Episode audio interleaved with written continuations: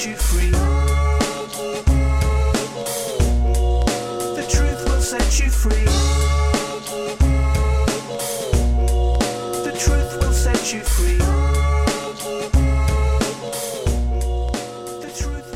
you free. Hello, and welcome to the Techdirt Podcast. I'm Mike Masnick. Once again, I wanted to thank everyone for their recent feedback, and especially to those of you who have been sharing this podcast with others. We've noticed a nice uptick in the number of listeners over the past few weeks, as well as seeing more of you sharing links to and praise for the podcast on places like Facebook and Twitter that's great. Uh, please keep it up and do more of it. Um, for many years, one of the things that we've noted on Techdirt is that anytime a particular issue becomes partisan in any way, it seems to get stupid. Uh, you suddenly lose all ability for rational debate, and it suddenly becomes an issue of blue team versus red team, and a whole lot of garbage thrown in, any logical or rational discussion gets tossed out completely. It's just not possible because it immediately gets twisted and distorted. So it's always interesting when big ideas come along that haven't yet gone through the partisan wringer. And one that caught my attention recently is the idea of a basic income guarantee, or BIG. The idea is almost exactly what it sounds like. Countries would guarantee a certain basic level of income, which everyone gets automatically, no questions asked. It's not means tested and it's not welfare. This level of income should allow people to meet all basic needs that we would expect to be met today things like reasonable food, decent housing, access to transportation, and communications.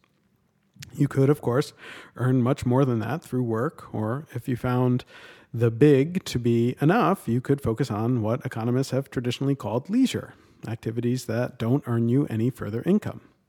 While at first pass, this idea may seem like some form of socialism, and some have certainly called it that, the deeper you dig into the idea, the more you realize it's something different altogether. In fact, a growing number of libertarian and free market capitalism supporters have been jumping on the basic income guarantee bandwagon. And there's a third variable in all of this, which has drawn renewed interest in the concept of basic income guarantee, and that's the rise of automation. Since the beginning of the industrial age, people have certainly worried and fretted about the rise of automation and how it would lead to fewer and fewer jobs and unemployed mobs of angry people. Historically, many of these predictions have turned out not to just be wrong, but laughably so. Industrialization tended to create many new jobs in new and different areas, areas that might not have existed long before that. However, these days, some think that this time is different, as the automation is now concerning computer intelligence, and it's difficult to see where those new jobs may come from in that case. The idea of a basic income guarantee may certainly help to alleviate the expected disruption that would come from many fewer workers needed in the future. Of course, there are still a ton of questions around how this would actually work in practice, as well as what the consequences would be. Where would the funding come from? Would it create disincentive to work where such work is needed? Would it create other unintended consequences?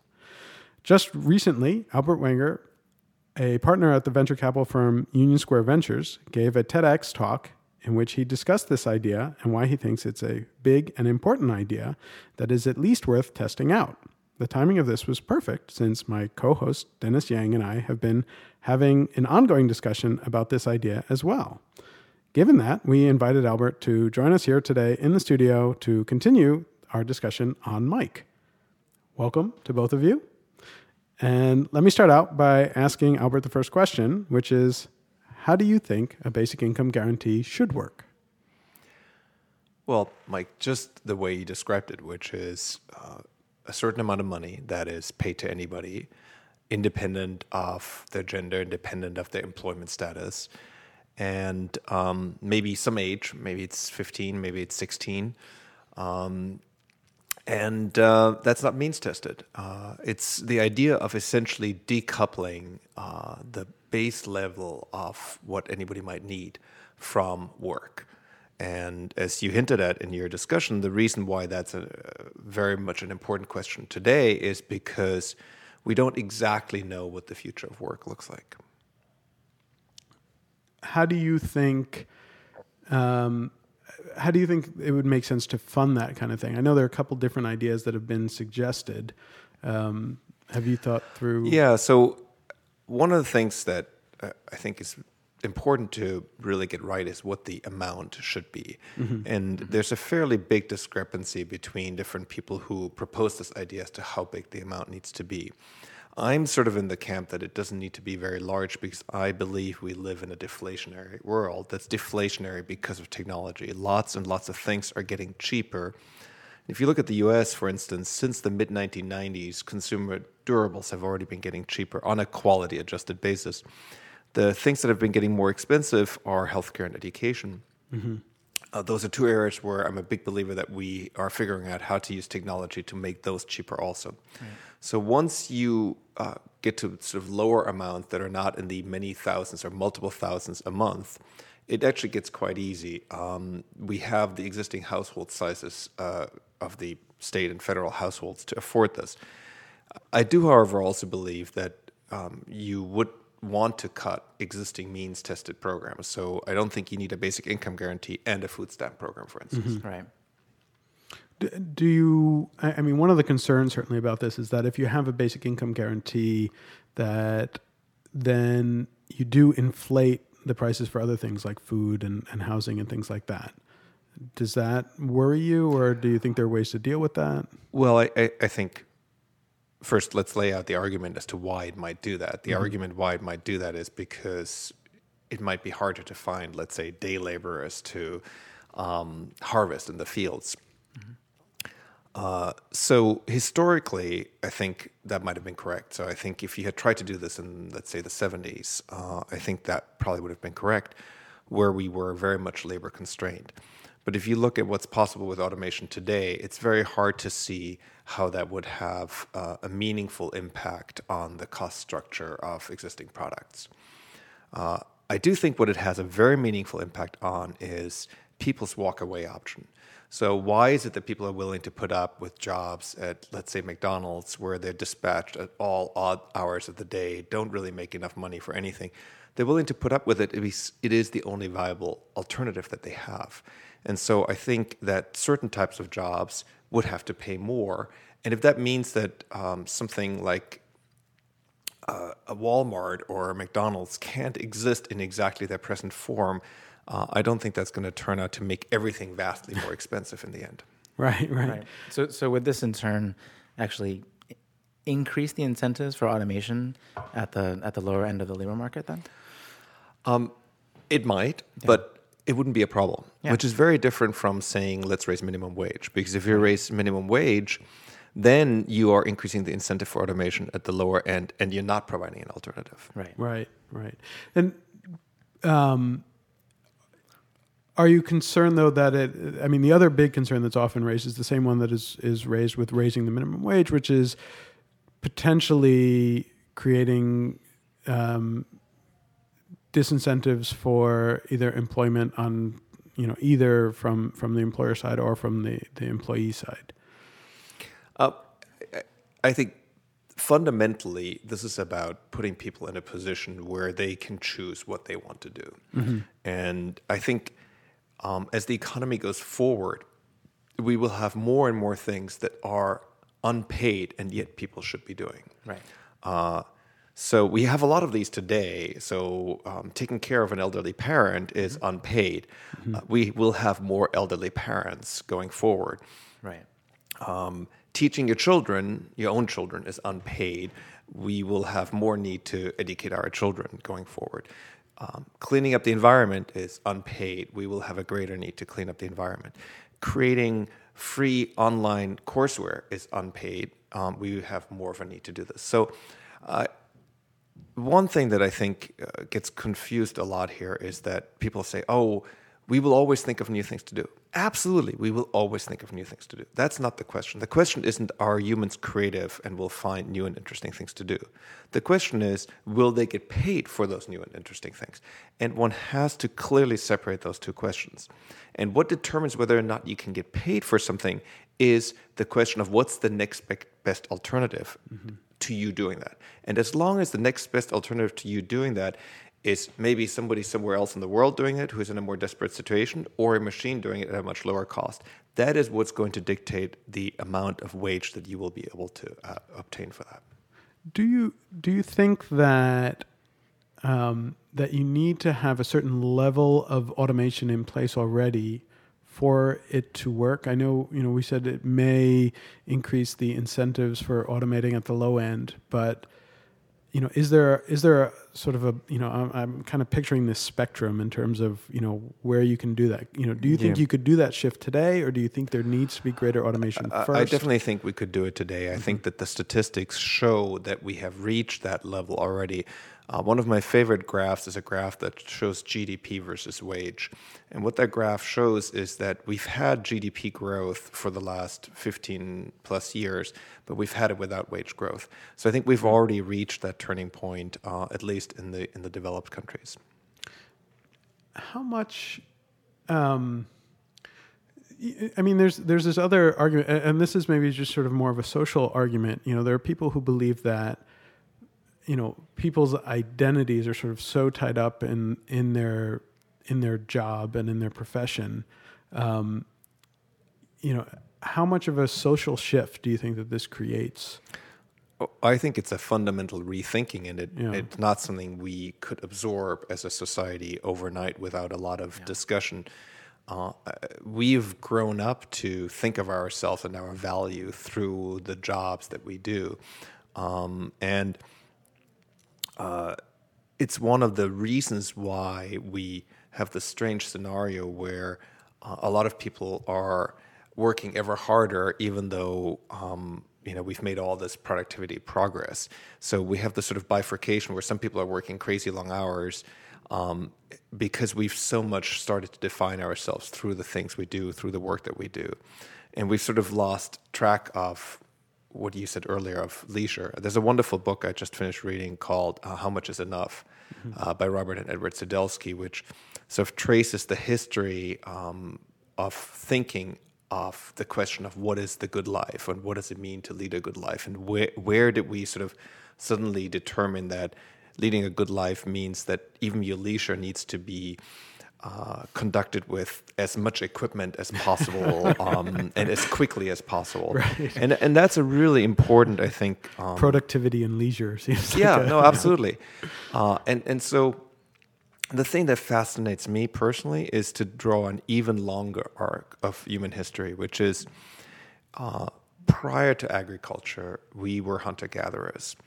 Uh, and there are a few hunter gatherer societies left around today. Um, a friend of mine, Josh Furr, is studying the Pygmies, um, who still are what's called an immediate return uh, hunter gatherer society. Immediate return means they don't really engage in any kind of storage. Uh, and what's interesting is that they live in sort of a state of abundance because um, they work three hours a day and the rest of the time they have fun to goof off. Um, and um, what I believe is that we have it within our means to kind of return to that type of state. Um, what intervened were thousands of years of agriculture and industry that were dominated by scarcity. And so much of our thinking is dominated by this kind of scarcity thinking that it's very hard for us as individuals or a society to embrace the fact that we might actually be able to re enter a state of abundance. It seems so um, foreign to us as a concept. Yeah. Uh, and I think it's really important for each individual to ask themselves this question. This is not just a social question. The question of what is enough and could I live a life of abundance today? I think is highly relevant to many of us working in tech. Um, I think it's an important personal question.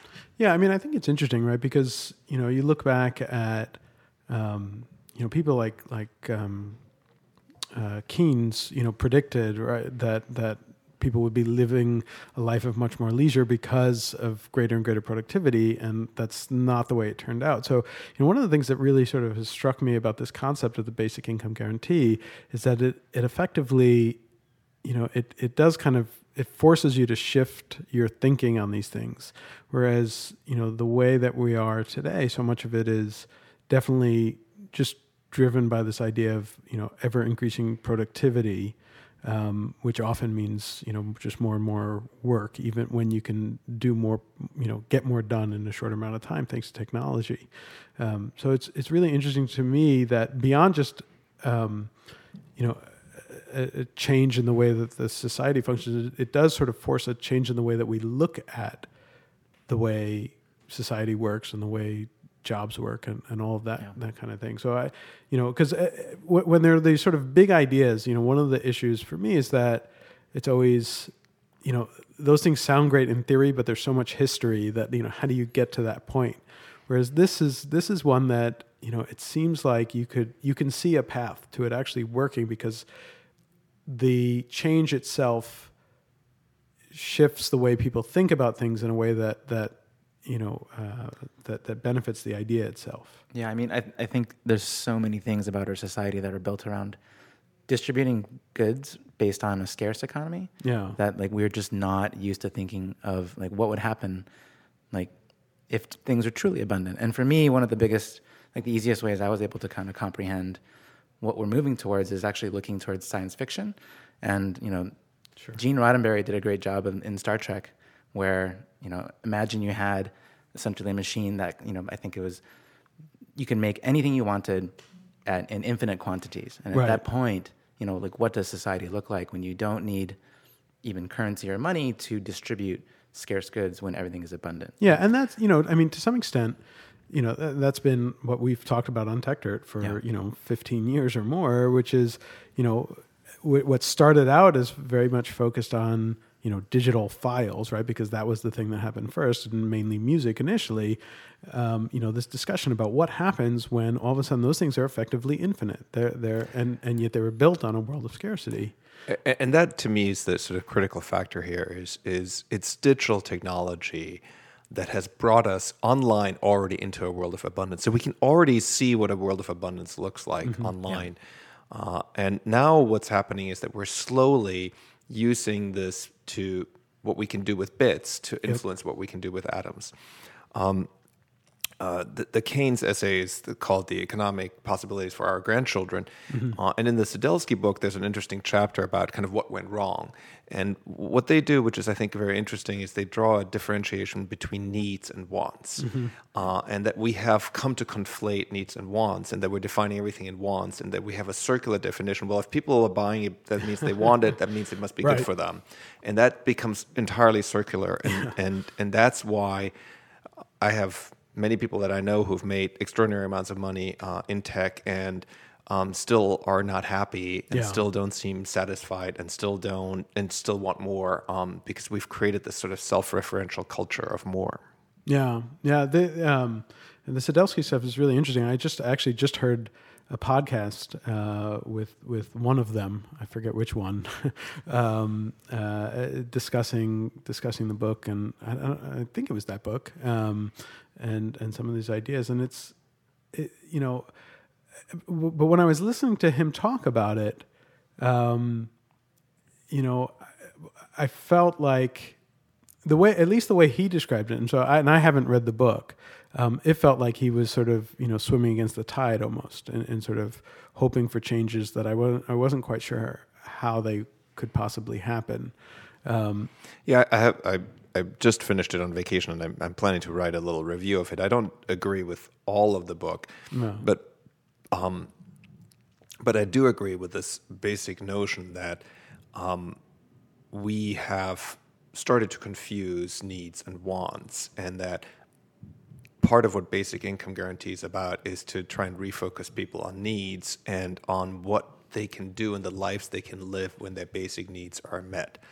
Uh, and I believe that um, there are a great many people who would lead different lives uh, if this were available, and that many good things for humanity would come out of people leading different lives, working on things that they were fundamentally excited about, as opposed to just figuring out how they're going to pay the next rent check or how they're going to pay the next um, for the next meal. And so, do you think? And I I think you had mentioned this in in the TEDx presentation that you did. Um, does it? You know, one of the ideas is to sort of you know find a space where we could test this out. You know, a city, a, a small country, or a, you know an area. In a, And, that's what's happening. I mean, there's a lot of really interesting new experiments being run, most of them in developing countries where uh, a relatively small amount per day basically constitutes a basic income for somebody. And uh, a lot of that work has not yet been published, but, but the results look very promising. Yeah, I mean, it would definitely be be interesting to see. I mean, there have been other studies too about, you know, because uh, you know, if you go back to sort of the the you know classical view of economics, um, which you know often is wrong, um, you know, very much based on scarcity. This idea that you know if you pay people more, that you'll get more productivity out of them tends not to be true. Um, or, or so the sorry the classical view is that if you pay them more you'll get more productivity. And then the the what the studies have shown and a whole bunch of them now at this point have shown that that doesn't actually work out. That sort of once people hit a certain level um, which is you know I guess to them is it's not the basic income but it's their what they sort of feel comfortable at then their productivity just you know does begin to drop off. Um, and I and I you know well I almost wonder if you know how do you if, if there are ways to handle that right i mean so basic income guarantee is sort of just hits at a certain flat level across the board um, You know, a question that people often bring up is they say, well, how can you pay everybody the same? Some people live in New York, some people live in Detroit. Um, I think a big part of this is that uh, if you wanted to move to Detroit today and you lived in New York, you really couldn't unless you already have uh, a job lined up when you get there or you have accumulated wealth that lets you do that. Most people are in neither camp. And so we creating these sort of self-proliferating circles where people live in an area and they can't actually go to an area that would be cheaper. Uh, and that kind of rebalancing could occur much more naturally uh, under a system of, of, of basic income. One other objection that people do bring up is this whole idea that, you know, um, people really won't know what to do with themselves, and as a result, they'll resort to drugs and alcohol. Um, and I definitely think that we will need to educate people what it means um, and how to live and um, what all the things are they could work on. Uh, without a doubt, we have educated people for a very long time to the exact opposite, which is you have to find a job and you have to develop exactly these skills, and and this is legitimate, and that's the only way to to, to earn a living. And what's interesting though is that the um, a lot of these uh, sort of research projects that have been run, uh, they produce data that shows that people tend to not suddenly go and say, okay, now I'm just going to be drunk every day. I mean, I think you know, yeah. I, I don't know. I mean, I, I think there's so many different things that can be done with free time today that um, you know that don't involve alcohol and drugs. Uh, I mean, I would love to have more free time. no, it's right. I- I- except that what's interesting today is that the people who do have jobs, they tend to spend their leisure mostly on just lean back consumption, um, and um, very little of it is the kind of leisure that I think um, people had in mind historically when they thought about more leisure, which is activities like gardening or any kind of activity that, in fact, requires a certain skill that you need to first develop. Uh, for instance, I love sailing. Um, it takes a lot of skill to sail a boat. Um, it's a wonderful leisure activity, but it's a very different leisure activity from just sitting back and watching television. Sure. Right. So, so it's not just time, but also energy that we're spending in work that we can then spend in leisure as well. Exactly. So, Yeah. And, and and a lot of that energy will also be spent on, you know, as I said earlier, on the kind of activities that we really need more of. right. Well, so what do you mean by that? Let me. Well, in meaning, you know, things like parenting or things Mm-hmm. like taking care of uh, people who are sick or cleaning up the environment Yeah. or creating high quality educational content, things that are unpaid and um, will continue to be unpaid, Mm-hmm. uh, but that people would like to do. They would like to Right. be able to be in a position to work on them instead of So there's, I mean, it's kind of interesting because for this to work, the other sort of mindset shift that's needed is to recognize that, you know, to, and, and there are a lot of other reasons to, to do this, but to get past the, the concept of thinking about things like GDP and, and, Yeah, there, there, there are a couple of big things I think you need to get past. Mm-hmm. One is you need to get past GDP as sort of the measure of the economy. right. That's number one. And, and we need to get past GDP as the measure of the economy because we're making stuff free. And so tracking it via GDP is completely useless. Right. The other thing you need to get past, though, I think, is a certain amount of distributional anxiety. So this whole idea, well, why should this person get any money? What have they Yeah. done to deserve this? Yeah. Uh, which I think is very deeply ingrained, sort of, in the American psyche, more so than in the European Yeah. um, psyche, which is this idea, well, why should this person be getting any money? Uh, the, the, the funny irony here is that the one state in the US that has this is Alaska. Right. Uh, and they have it because of the oil um, fund. So uh, it's slightly ironic because we associate that with being a sort of a conservative state. Right. But I do think that's an anxiety that people have is sort of this idea well, why should my taxes, if I'm making a lot of money, go and support everybody else? Now, the reality is that's already how it works today. It's just cloaked. So I pay taxes today, and then we have a food stamp program, and we have public housing, and we have all sorts of other things. Most of these programs have all sorts of inefficiencies, allocational inefficiencies Yeah. that they introduce. And so, what's interesting about this idea, in my mind, is that it could appeal once people kind of get over the hump of saying, okay, this is redistributional, yes. Once people get over that hump, it could have a very broad appeal. Right. Um, do you do you worry about it acting as um, potentially a disincentive? I mean, right? So you in, invest in, in startups that are doing innovative things. Do you worry that this scares off entrepreneurs or innovators away from from building the next big thing? In in what way? Um, just because you know they can now go and spend more time educating or taking care of a parent or or Yeah, I mean, along those I, lines. I think very few people who start companies start them exclusively because they think it's a way to really um, make a lot of money. Um, most people who start companies do it because there's something that they have kind of a burning desire to see exist in the world. Um, you know, they set out to find a particular product and found the existing products wanting, and so they want to create a better version of it. right. So I, I'm not at all worried that suddenly somehow we'll all turn into slackers and we'll all just be lying on the beach drinking pina coladas. Uh, I think there are tons of people who are intrinsically motivated to want to create something. Uh, and on top of that, in this world that we envision with the basic income, you still can have a, a Mark Zuckerberg or Right. uh, or you know um, nothing says that you can't make a lot of money by creating a right company. and and there's actually i mean the the counter argument to my own argument is uh, um, you know that it also is much less risk for those people right? So the person who has a great idea doesn't have to worry about leaving their job and having no income to then or having to first raise money from people like you exactly before they can go. Which i think will importantly vastly increase the pool of people who can Yeah. start companies. Uh, uh, i think it's easy to forget that a lot of people who start companies today come from relatively well-off families Yep. where they can take that risk of not finding a job.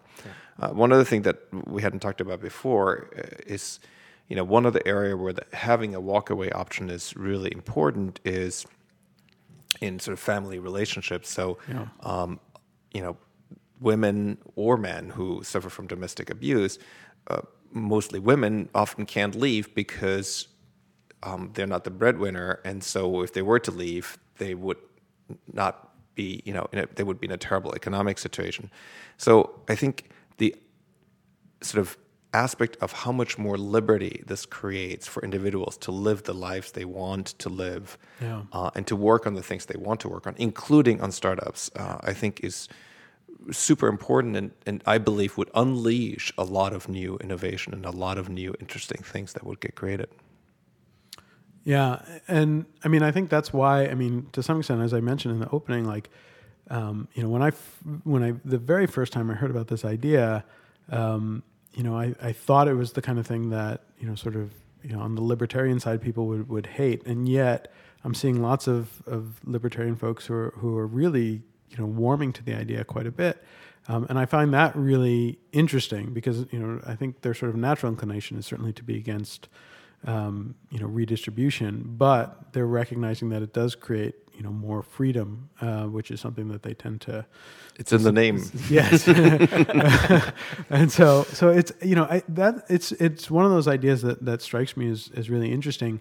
I do you know i i um I- mean how much political feasibility do you think there is or? I think these are the kind of ideas, um, like other really big ideas, let's say democracy, that I don't think you can assume are going to happen very quickly. Um, we took a lot of wrong turns along the way to get to properly working democracies, and, I arguably, know if we're, we're there and, yet and, and arguably we have you know introduced a new set of problems. So, so but what I like about ideas is that once they are in the world and once people start batting them around, even if they get shut down for a while, they have this tendency to come back. And um, the basic income guarantee is one of those examples. It's an idea that has been around for several decades, as far back as the 60s. So uh, I'm under no illusion that we're going to get this tomorrow. But I think um, the fact that more attention is being paid to it, uh, not just in the U.S. but lots of countries around the world, where um, in some European countries, uh, some of the Green parties have put this on their official party program. Yep. There's a referendum in Switzerland. Um, there's just a lot of activity, and again, it may not happen this time around, but you need these kind of uh, explorations to eventually um, have a big idea become a reality. Yeah, and I, I think it'd be interesting too because with, you know, as with anything, right? I mean, as in the world of startups and innovation, you'll see a lot of experiments, and and people will adapt and adjust and innovate based on on the you know real world results of how those work. And I think it, you know, it only becomes a more interesting idea over time. And so, it's you know it's something that that I think is is definitely really compelling, um, and certainly worth thinking about um, and figuring out how, how it would work. I, I'm still, you know, I still wonder about about some of the consequences of how it how it works out. But you know, the more I think about it, uh, the more sort of deeply ingrained it, it keeps digging into my brain as something that, you know, wait, this really really could make sense. Yeah, It's a very powerful idea Yeah. um, of a, a different way of organizing uh, how the economy works. Yeah, absolutely. So um, I think we're we're gonna wrap up. And normally, what we do is uh, if if uh, you have any final thoughts, something to to leave our listeners with on on this particular idea. Um, I don't I don't know if you. Yeah, I think just ask yourself what you would do in your life if you didn't have to work to meet your basic needs. Yeah, and and think about how that changes so many other things, and potentially in really powerful ways. I think it's it's really interesting. I think it's something that we should we should you know I think a lot of people should be thinking about, and and I know that uh, I'm certainly going to be thinking about a lot more, and and I know that. I'm going to have a lot more questions on it, so I think maybe we'll have you back again. Uh, That would be great. In fact, I'm we'll- going back to New York to attend the uh, North American Basic Income Congress. Ah, excellent. So excellent timing. And then so uh, yeah, we'll we'll we'll keep this conversation going because I think there's some really interesting ideas here that that are absolutely worth exploring. So thanks for joining us. No, my pleasure. Very very interesting conversation, and we will be back next week on the Techdirt podcast. It's been said that the first casualty of war is truth. And I'm inclined to agree. Listen, we live in an age of instant information. So isn't it strange that things have been hidden away from us? Governments think we need to gain their trust, but it's the other way around. Just take a look. Nothing tells us more than raw data does. So it's important, it's all available to us. Plus, put up for debate and looked at by the public's gaze. Because there's a lot more to be